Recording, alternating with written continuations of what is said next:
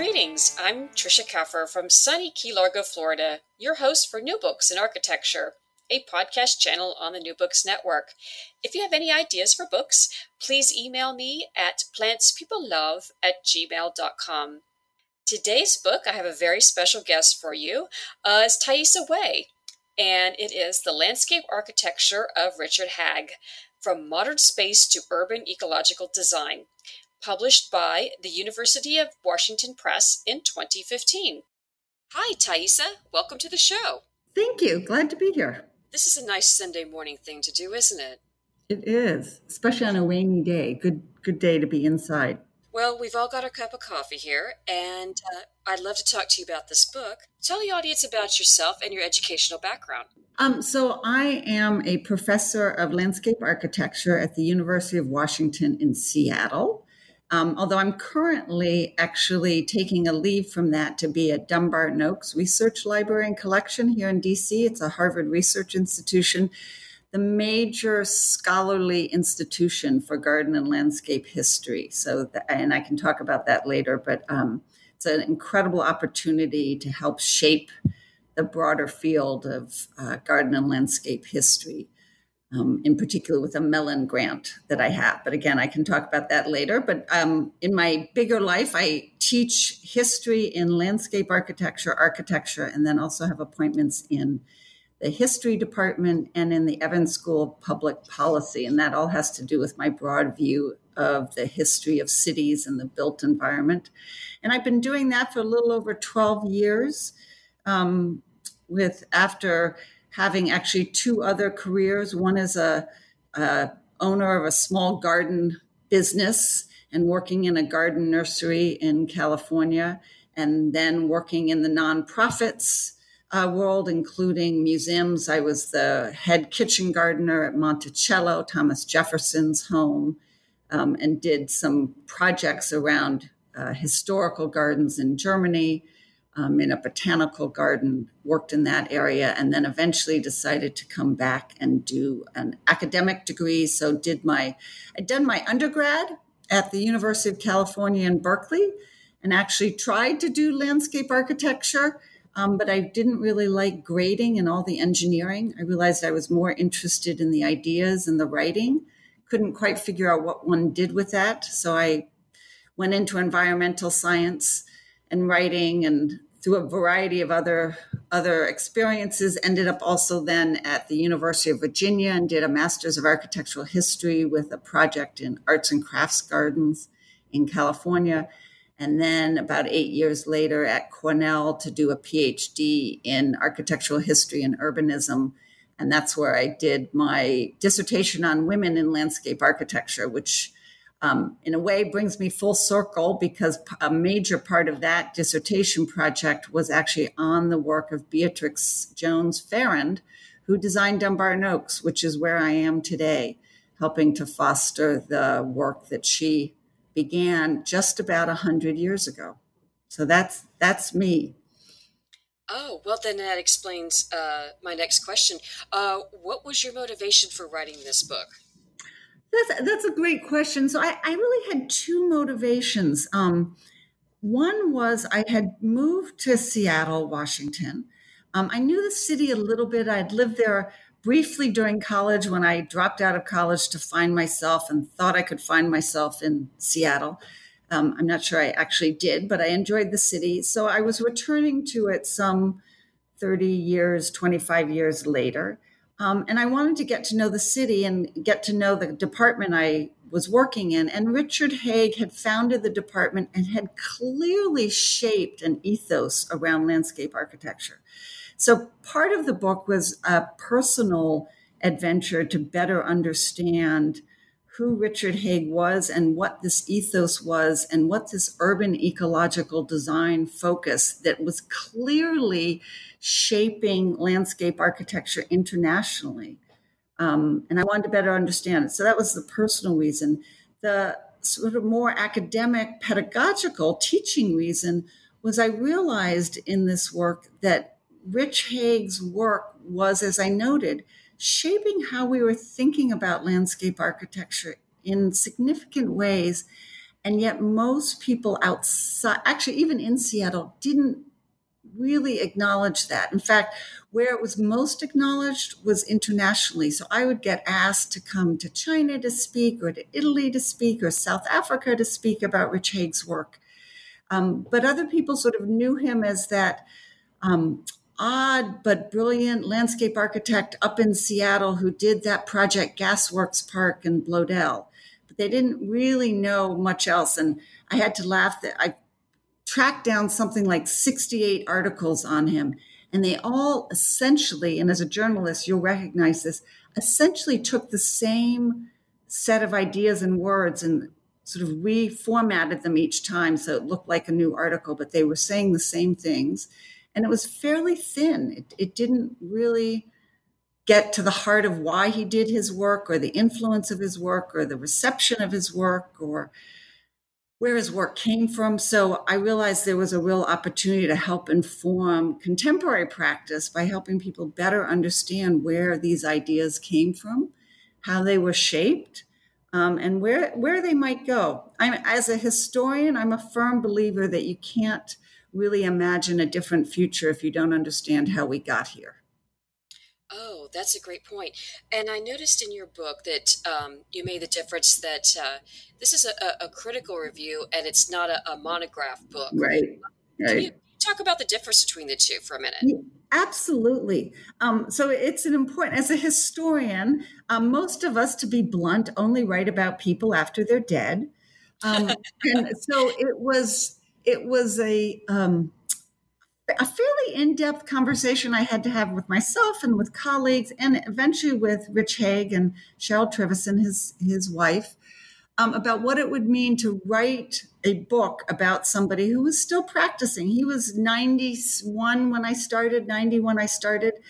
Um, and because what I didn't wasn't interested in doing is doing the kind of monograph that was purely celebrating his work to make a beautiful coffee table book that would um, tell, let everybody know, you know, what a brilliant designer he was um, I was interested in where his ideas came from and what worked and what didn't work, and uh, the kinds of influence he had and where he didn't have influence. I, I, was really interested in a historic narrative and a critical narrative of this breadth of work uh, that he had done.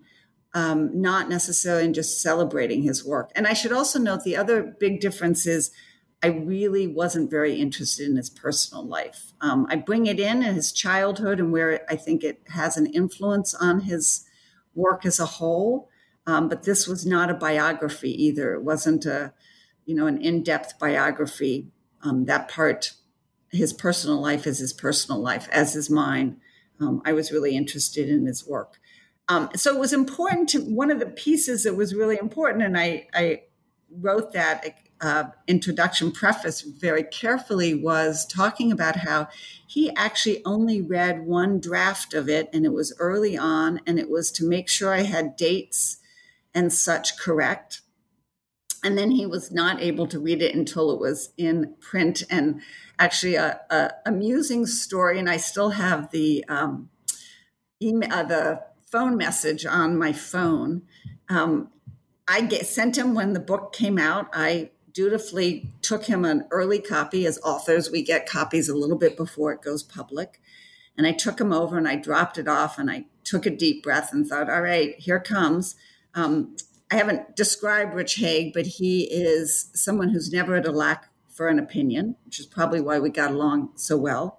Um, and I sort of held my breath and thought, okay, he's either going to like it or he's going to hate it. And we'll just have to see. And he called me about a week later, and there's this um, message on my phone. It says, Thaisa, this is Rich. Your book is full of a lot of huggabaloo, but I looked at the footnotes. You got it right. Thanks. That's a compliment.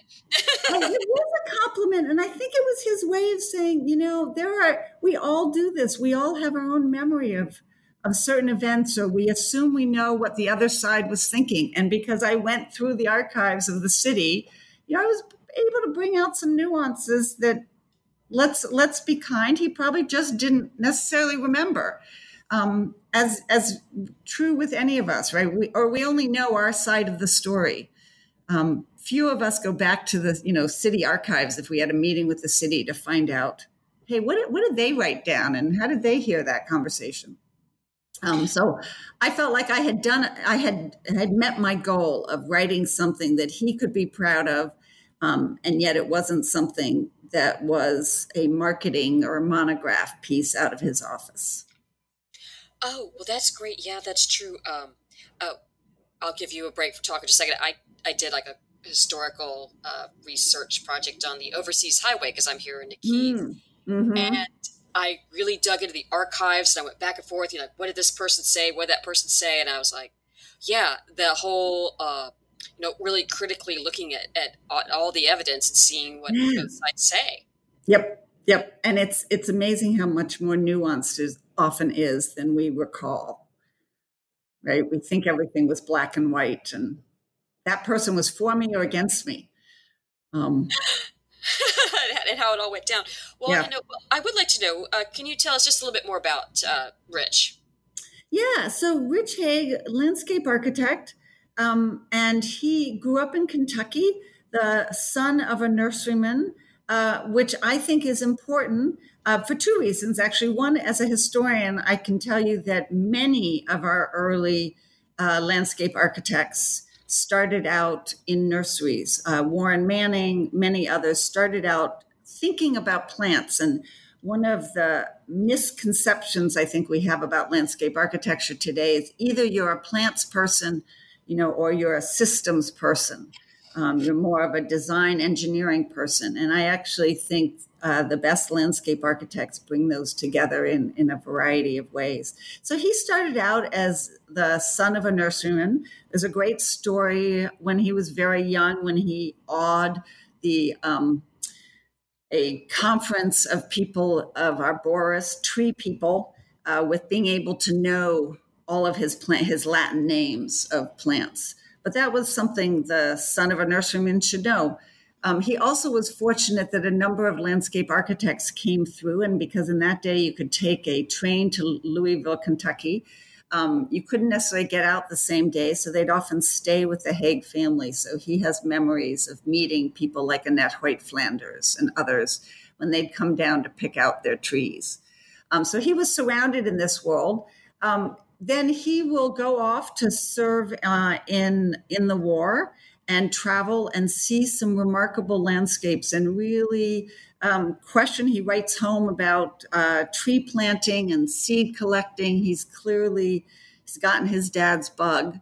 Um, he will eventually go to the University of Illinois and then the University of California, Berkeley, to get his um, bachelor's in landscape architecture and then his master's in landscape architecture from Harvard. He'll go um, then to Japan as one of the first uh, Fulbrights to go to Japan after World War II. So he saw Japan at a very uh, important and pivotal moment, which is one reason why I essentially do a photo essay of his photo photographs. He's a quite a good photographer, has an incredible eye. So I have these photographs of his time in Japan. Spends two years there, goes back to Berkeley, works briefly with Lawrence Halprin. Um, let's suffice it to say they were two very um, assured, confident young designers. Um, and so Rich soon realized he needed to work on his own. Um, began work on his own, did some very interesting projects, and then essentially gets lured to Seattle uh, to start a new landscape architecture program to become a teacher. Um, and that's a really important trajectory that many people don't acknowledge is the importance of teachers and people who teach. And he uh, was mentored by some incredible teachers, Stanley White and Hideo Sasaki, um, and others. And he goes on to be an incredible teacher at the University of Washington, um, as well as a practitioner in Seattle in this growing city that was reimagining itself as a major node on the Pacific coast, on the um, Pacific Rim. Um, so he's part of that new Seattle, as well as part of this landscape architecture program. He will go on to do about 500 projects, the vast majority in the Pacific Northwest. He is very much someone who believed in working in the place that you know best. Um, so he does most of his projects, but two of them win gold medals from the American Society of Landscape Architects. He's the only one to win both two medals uh, for two very remarkable projects, which have gone on to influence uh, influence really the field as a whole. I think in both of those cases, uh, Bloedel Reserve and Gasworks Park. Um, and then he uh, passed away May 9th in 2018, an incredible career, and was working really. His office technically closed in 2016, but he's a writer, a thinker, a critic. He was definitely engaged uh, throughout. And his projects, in many ways, continue to engage the world in, in rethinking. I'm always fascinated by people who come to see his projects or read about him or read his work, and they continue to inspire people in, in thinking and being critical of their own environment and how they shape the world. Oh, wow, this is fascinating. Can you talk about then uh, maybe some of his earlier projects that uh, our audience might not be familiar with? Yeah, so there there is some really interesting. So he goes to Japan, um, and one of the pieces I find fascinating is in he's in Japan from about 1954, 1955, early 1956. And he comes back, and there's a there's a growing fascination about Japanese gardens in the late 50s, early 60s. There's actually uh, James Rose, another landscape architect, makes a quip once that someone once called him and said, You know, I hear that you design Japanese gardens. Can you come design me a Japanese garden? And James Rose said, Sure. Where where is your garden in Japan? Um, you know, the idea that you would be doing a Japanese garden in somewhere else, that it was something that you could sort of pick up and plop down somewhere else, um, is antithesis, frankly, to Japanese gardens.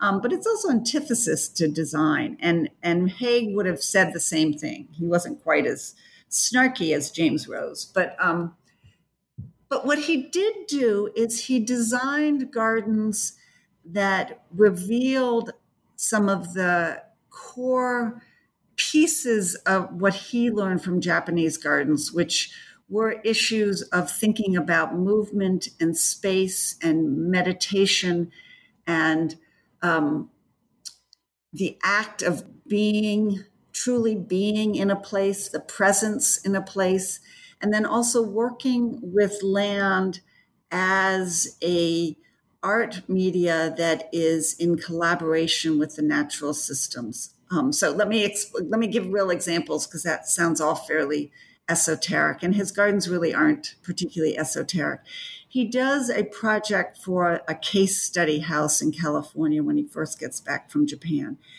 And it has these amazing uh, landforms, these early um, pyramidal forms that are emblematic of a way of making space that is about the space itself. The land and the forms of the land are making a garden um, place, and it's it's a design where here's a and I want to remember right. This is a nurseryman, and he could easily have done something that was all about exotic plants or bringing in, you know, uh, crazy plants and making this uh, remarkable sort of collection of plants. But what he does is something simply with landform and a few selected plants that focuses on the garden as this incredibly nuanced and um, internally focused place, much more complex. We so often think of gardens as somehow just sort of pretty, I don't know, collections of flowers or or different, you know, odd trees. Um, and a garden, when it is done well, is one of the most complex systems and spatial experiences I think that we can have. And he does that early on um, there in California and will do other other gardens that play with landform as a spatial boundary, making land land make the make the space and then plants play off of that. Uh, plays with light and shadow. a lot in his plants and his landform. Um, and then he'll go on to do the work in um, Seattle, where he's again playing with landform. I think of a of a park he did in Everett that unfortunately doesn't exist anymore, uh, but it's all about pyramids. It there, you know, one he jokes about it coming after he had seen um, images of Machu Picchu um, and some of those, but it's also clearly a play on his earlier um, experiments uh, with a Japanese um, essence in his gardens, um, a, a, play of landform, a play of, of plants in their in their most natural and brilliant form. Each plant getting its own moment. Does that make sense? Yeah, just letting the plant be the plant and not uh, yeah trimming it, trimming it into something that it's really not meant to be. Exactly, or you know, a plant that just a tree that just becomes a a hedge and it sort of doesn't matter, right? Which which plant it is, just as long as it's green and it it serves as a hedge. He would choose the plants where it really mattered, which plant was which um, and and how you how you experience that garden. It's the camp house and garden of 1958 that he does, for example, that has the mounds um, that really shape a space that could have otherwise been another suburban big backyard. And instead, it has these landforms with sun and shadow um, and a sense of an intimate space. Well, uh, it was an interesting comment too. Uh, you said about you know landscape architecture is uh, we got a lot more space and it is a lot more complex. It, yeah. Not that a house isn't, but right. it's more complex. Yep. No, it's you know it's um, making space in the out of doors. In one way, I've always laughed. Bernard Maybeck once made the quip that architecture was shelter in case of rain. Something you could probably say in the Bay Area, Seattle would have that would have been a little tougher. Um, but in some ways, architects get to make walls and define their space, and then they get to sort of work within their own self defined places, spaces, right, inside the walls. Um, and I'm not going to undermine the, the difficulty and the challenge of beautiful walls and that beautiful space. But landscape architects and garden designers are working within the natural world and the sky and the ground um, and so they've got to make space within space. It's always nested, it's always connected. It gets back to that idea that we can define the borders of a, of a landscape based on who owns it or where the street. But of course, the air and the wind and the rain um, and the animals, they, they don't stop at that edge and go, oh, I'm going from, you know, Mr. Smith's yard to Mrs. Jones's yard. Um, landscape is always nested so it's to me it's it's an incredible challenge to create real spaces spaces that feel human uh, that articulate our um, relationship to the natural world within this much larger natural world right but we that that one's too big um, we need our places that are human scaled um, and, and, landscape architects do that at lots of scales, whether it's a small garden that I think is an incredible challenge uh, to do that, or it's a big park which has its own set of challenges. So how? So did what kind of projects he start with? I'm assuming he probably started small with residential. He does. He does. He, yeah. He starts with small residential gardens, really defining his media, defining the um, ways he wants to approach uh, design. He works with creating spaces with plants and landform and and things like steps and you know all the things. I mean, none of these are sort of brilliant new additions um, to the to the vocabulary of landscape architecture. Um, he does do a few uh, sort of office the 1950s is an incredible time for corporations who are all, not all, but a vast majority of big corporations. One way that you show you're successful is you end up with a suburban headquarters that it has a beautiful landscape design and merges in right with suburbia. You don't want your headquarters to look like a sore thumb in the middle of the suburban neighborhood. Um, he does one for the Ducks building, uh, which was a Nor Elliott uh, project. And he designs this uh, beautiful uh, building, plant courtyard with birch trees um, and low ground cover and a big well what he uh, designed as a big square kind of bench low table gatherings lying down space very typical of Haag to create something that's ambiguous in terms of its uses which means you can use it in multiple ways. Um, but this courtyard that extends the architecture of the building but brings people outside and then uh, gives them a space that is scaled to them so they feel comfortable. So it feels not like a residential courtyard, but it feels more human than you might imagine a, a corporate courtyard looking like. Um, it feels a human scale. You can you you can go sit there um, and have your lunch and probably not imagine that you're sitting in somebody's private courtyard, um, but you're certainly not in an exposed overly formal, overly stiff corporate courtyard. You're in a comfortable place that's inspiring and beautiful, and the birch trees are the shadows, you know, are drifting across the, the courtyard itself. And there's a small fountain that you can hear, and um, comfortable benches, as I said, that you could sit on the edge of, or a couple of you could sit cross legged and face each other, or you could lie back and soak in the sun. So, uh, here's a, a, little different question. So, what did his critics say about some of his uh, works? Um, so early on, not a lot. I, his early work, and you know, as often happens, the early work gets noticed if people like it. In residential work, you generally you don't get a lot of critique. Um, if people don't particularly like it, they just tend to ignore it. Um, so his early work later, he'll get uh, much more criticism for uh, being too ambiguous, for um, for being uh, well. He'll get criticism on two point one is probably uh, just related to uh, he he's a poet. He is uh, was a poet. He was somebody who had his own way with words. Let's just say that he he uses uh, phrases. He talks about making love to the earth. He talks about um, really engaging in the spirit of the place.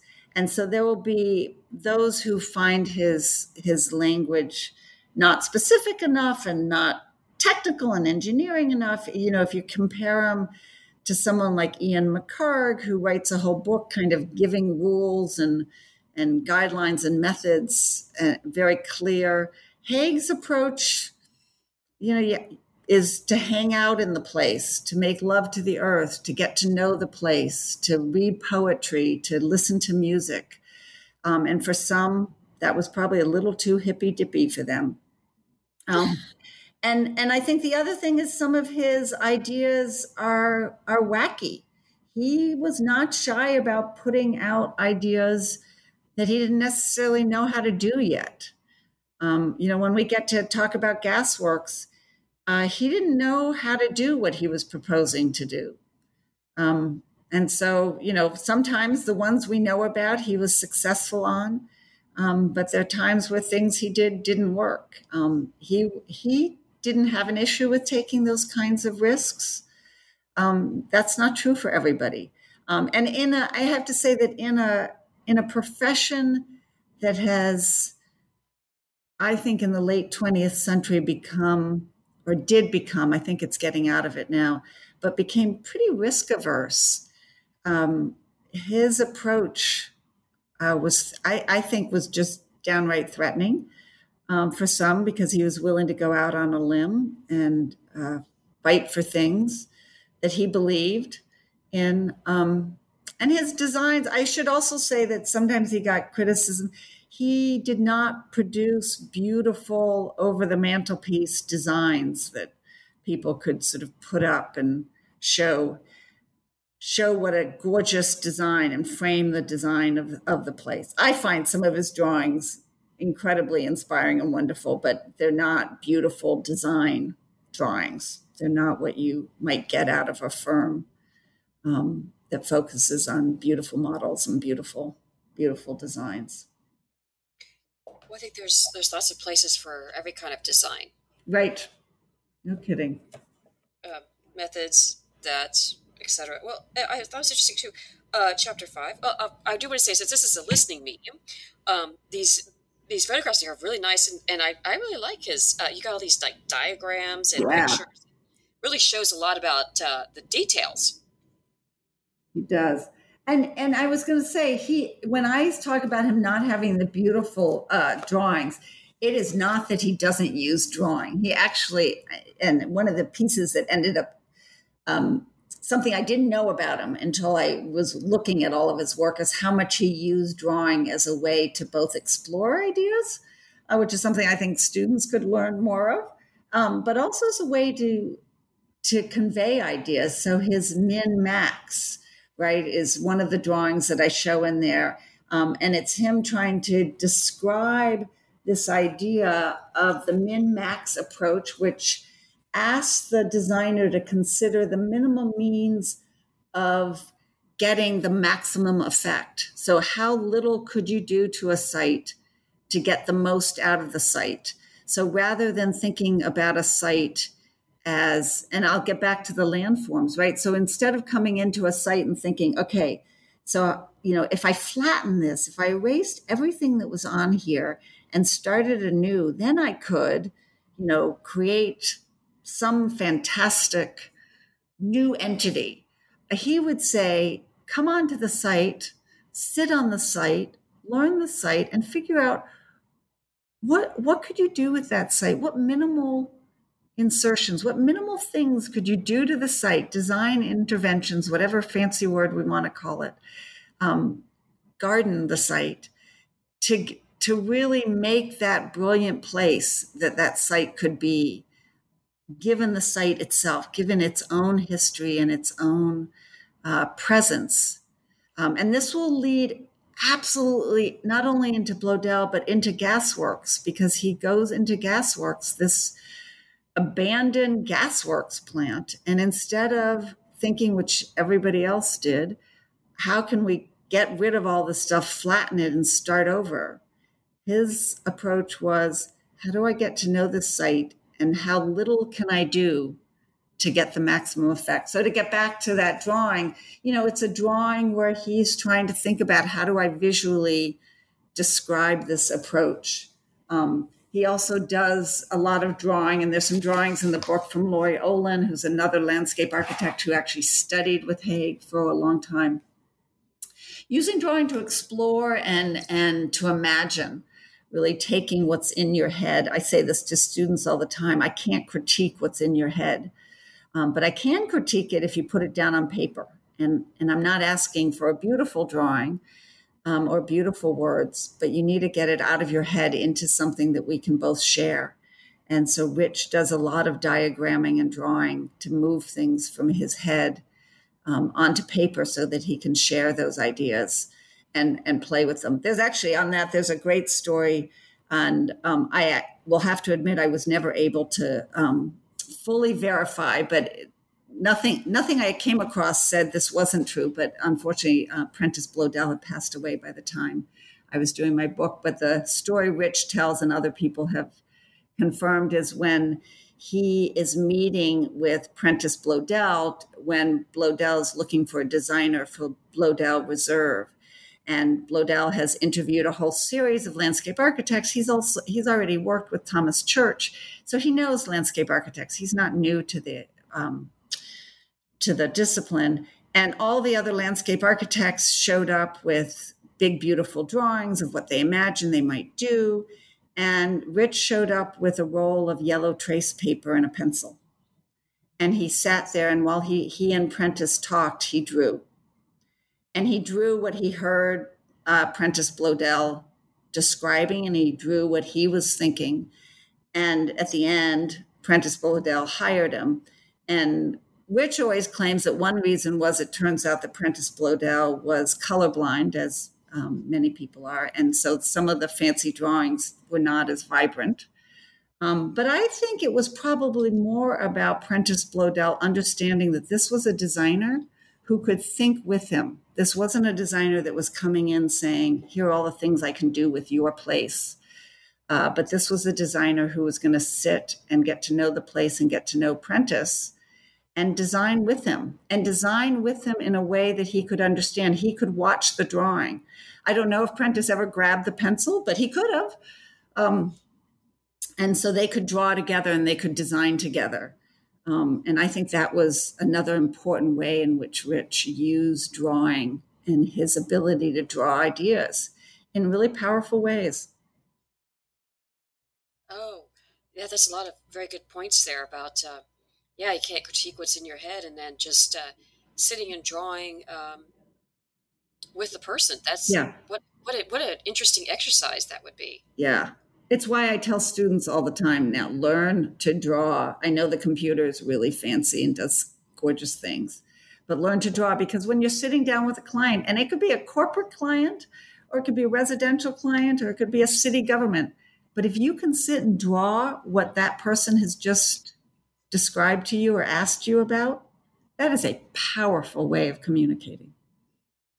Oh, yes, and indeed. Well, uh, even for me, I wanted to actually learn to draw a little bit better, and I've uh, gone back and learned some more drawing. And uh, awesome. yeah, I love it. Yeah, it's powerful. Yeah. Uh, I want to ask you too. This is I like this quote. This is kind of interesting. Chapter five. He's a teacher's teacher. Yeah. Uh, why is he a teacher's teacher? He's well, so that was actually. I'm glad you asked about that chapter because I have to say, when when you told me earlier, I might be able to talk about my favorite part. I think this this role of teacher. Now, let's be honest, I'm a teacher, so maybe that's a little just self centered. Um, but he he first of all he is taught by some of I think the 20th century's best teacher, Stanley White in particular, who teaches at University of Illinois, is a teacher for Hideo Sasaki, teacher for Pete Walker, teacher for a whole number. Um, and he's one of those teachers that everybody remembers.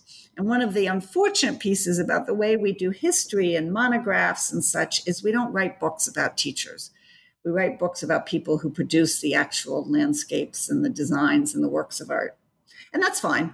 Um, but teachers are really important. And I think um, Stanley White was an incredible teacher, known for coming in and doing things like playing the violin in class if he needed them to learn something about music and arts and, and such, reading poetry.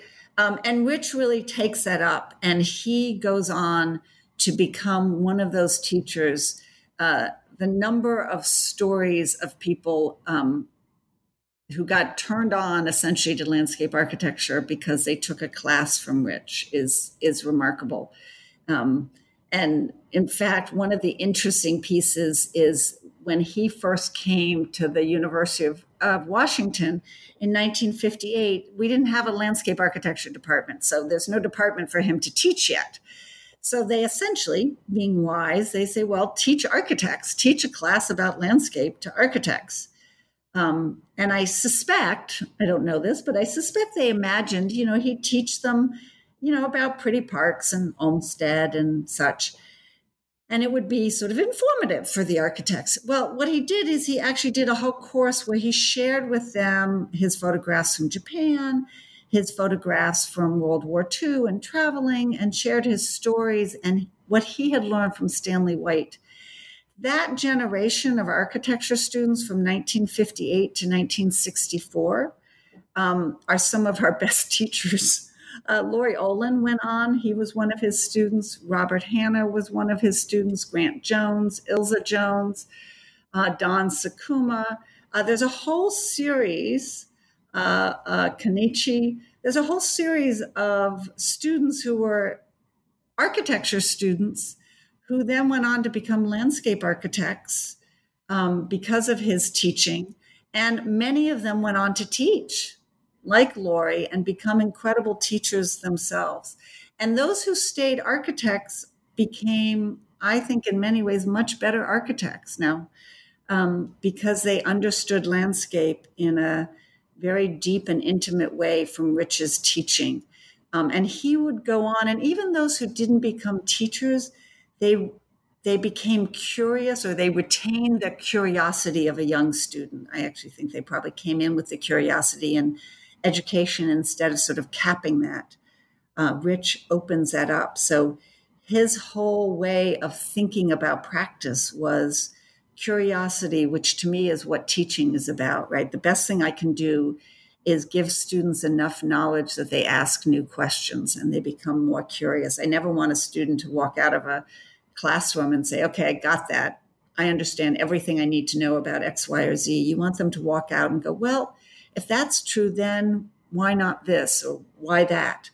Um, and that's Rich. That's uh, Rich's approach, which was to teach curiosity um, and to teach what he learned, and then to teach people who would then go on to teach, whether it was formally like Laurie at the University of Pennsylvania, um, or it was more informally like Grant Jones, who just uh, was an incredible mentor for people who either moved through his office, Jones and Jones in Seattle, um, or uh, you know got to know him in other ways, clients, patrons, etc. He he also uh, was a teacher throughout his continues to be a teacher throughout his life. Oh, I just I love that. That's true. Okay, well, I'm going to give a shout out to that's true. You remember your favorite teachers forever, um, and the ones that inspire you, and not just ones that uh, you know. I, I don't want to be easy grade. I want to learn. You know. Yep. Um, yep. A couple. Uh, I'm going to give a shout out, Professor Abreu and uh, Professor Bueno. Uh, were really they're really awesome, and I I don't think I'll ever forget. You know yeah. what I learned, and take it from there. Yeah, no, and I think it's it's yeah, I think it's incredibly important, and I think one of the pieces that's so important to Rich that we don't always acknowledge is his work and his teaching were intimately connected. He could not have done one without the other. Is my belief. I don't. I have. Ne- I never asked him that question, so I can't claim that he would argue that. But I. I don't think. And it wasn't just about that people move back and forth. It's. It's that he really saw saw teaching in, in everything he did. Um, Who yeah. was your favorite teacher? Yeah, incredible, incredible. Te- I, I, just, I have to laugh about how many times um, people have said to me, "Yeah, I was studying, I, you know, studying English, or I was studying to be an engineer, or studying to be." You know, French literature. And I took this course from this guy named Rich Haag. Do you know him? And then I realized that I wanted to do landscape architecture. I wanted to get involved in the environment. I wanted to get involved in the environmental movement. And if they didn't switch their careers as a whole, they would they would switch the they would alter the approach they took. Um, and that's that's an amazing legacy. Yeah, because not only did he do great projects, then yeah. he taught. Yeah, that's that's the whole point. Right, right. And he so he has people all over the world who have learned from him. And I hope this book. I mean, one of the reasons um, I didn't start the book for this. I started so they could understand the history, but by the end, I realized I also wanted to pass on some of the things that he had taught those lucky enough to work with him in person. And so I hope it, that sounds so cliche and sort of goofy, but um, I, I, I, hope students can read this book and be inspired um, to think about landscape in really powerful ways. And and that ability to to be curious and to be curious about the site and always see the land as something we can work with um, and and be in relationship with which was core to Rich's practice. Oh that's a lovely way to end this. So, uh, my last question is, you know, uh, th- thank you so much for being here today. I, I know we've taken up a lot of your time. Uh, what are you working on now? What am I working? So, what I'm working on now is actually thinking about the larger Seattle region. And um, historically, we always think of the rural and the urban, the hinterlands and the city. And um, very quickly, if you think about uh, the hinterlands, you will, if you look into it, you'll realize that's where we often get our energy and our food, right? All the things that support the city. Um, so I'm looking at the North Cascades set of dams that produce over 33% of the electricity for Seattle. So and they're out in nature, right? So I'm calling it, we're calling it, I'm working with Ken Yocom on this at Landscape Architecture at University of Washington, calling it infrastructural wilderness. So this idea that um, the urban landscape extends out into the hinterlands and that we need to stop making these great divides and actually understand the way we are all connected together and thinking about landscapes as systems that extend far beyond our political boundaries or our private and social boundaries. Well, that sounds fascinating. And uh, I hope you write some more books. Thank you. Me too. Thank you so much for being here today. It's been a pleasure talking to you. Pleasure. And again, uh, thank you all for listening today. Uh, the book is The Landscape Architecture of Richard Haag uh, From Modern Space to Urban Ecological Design by Thaisa Way, published by the University of Washington Press in 2015. And this has been Tricia Keffer, your host for New Books in Architecture, a podcast channel on the New Books Network.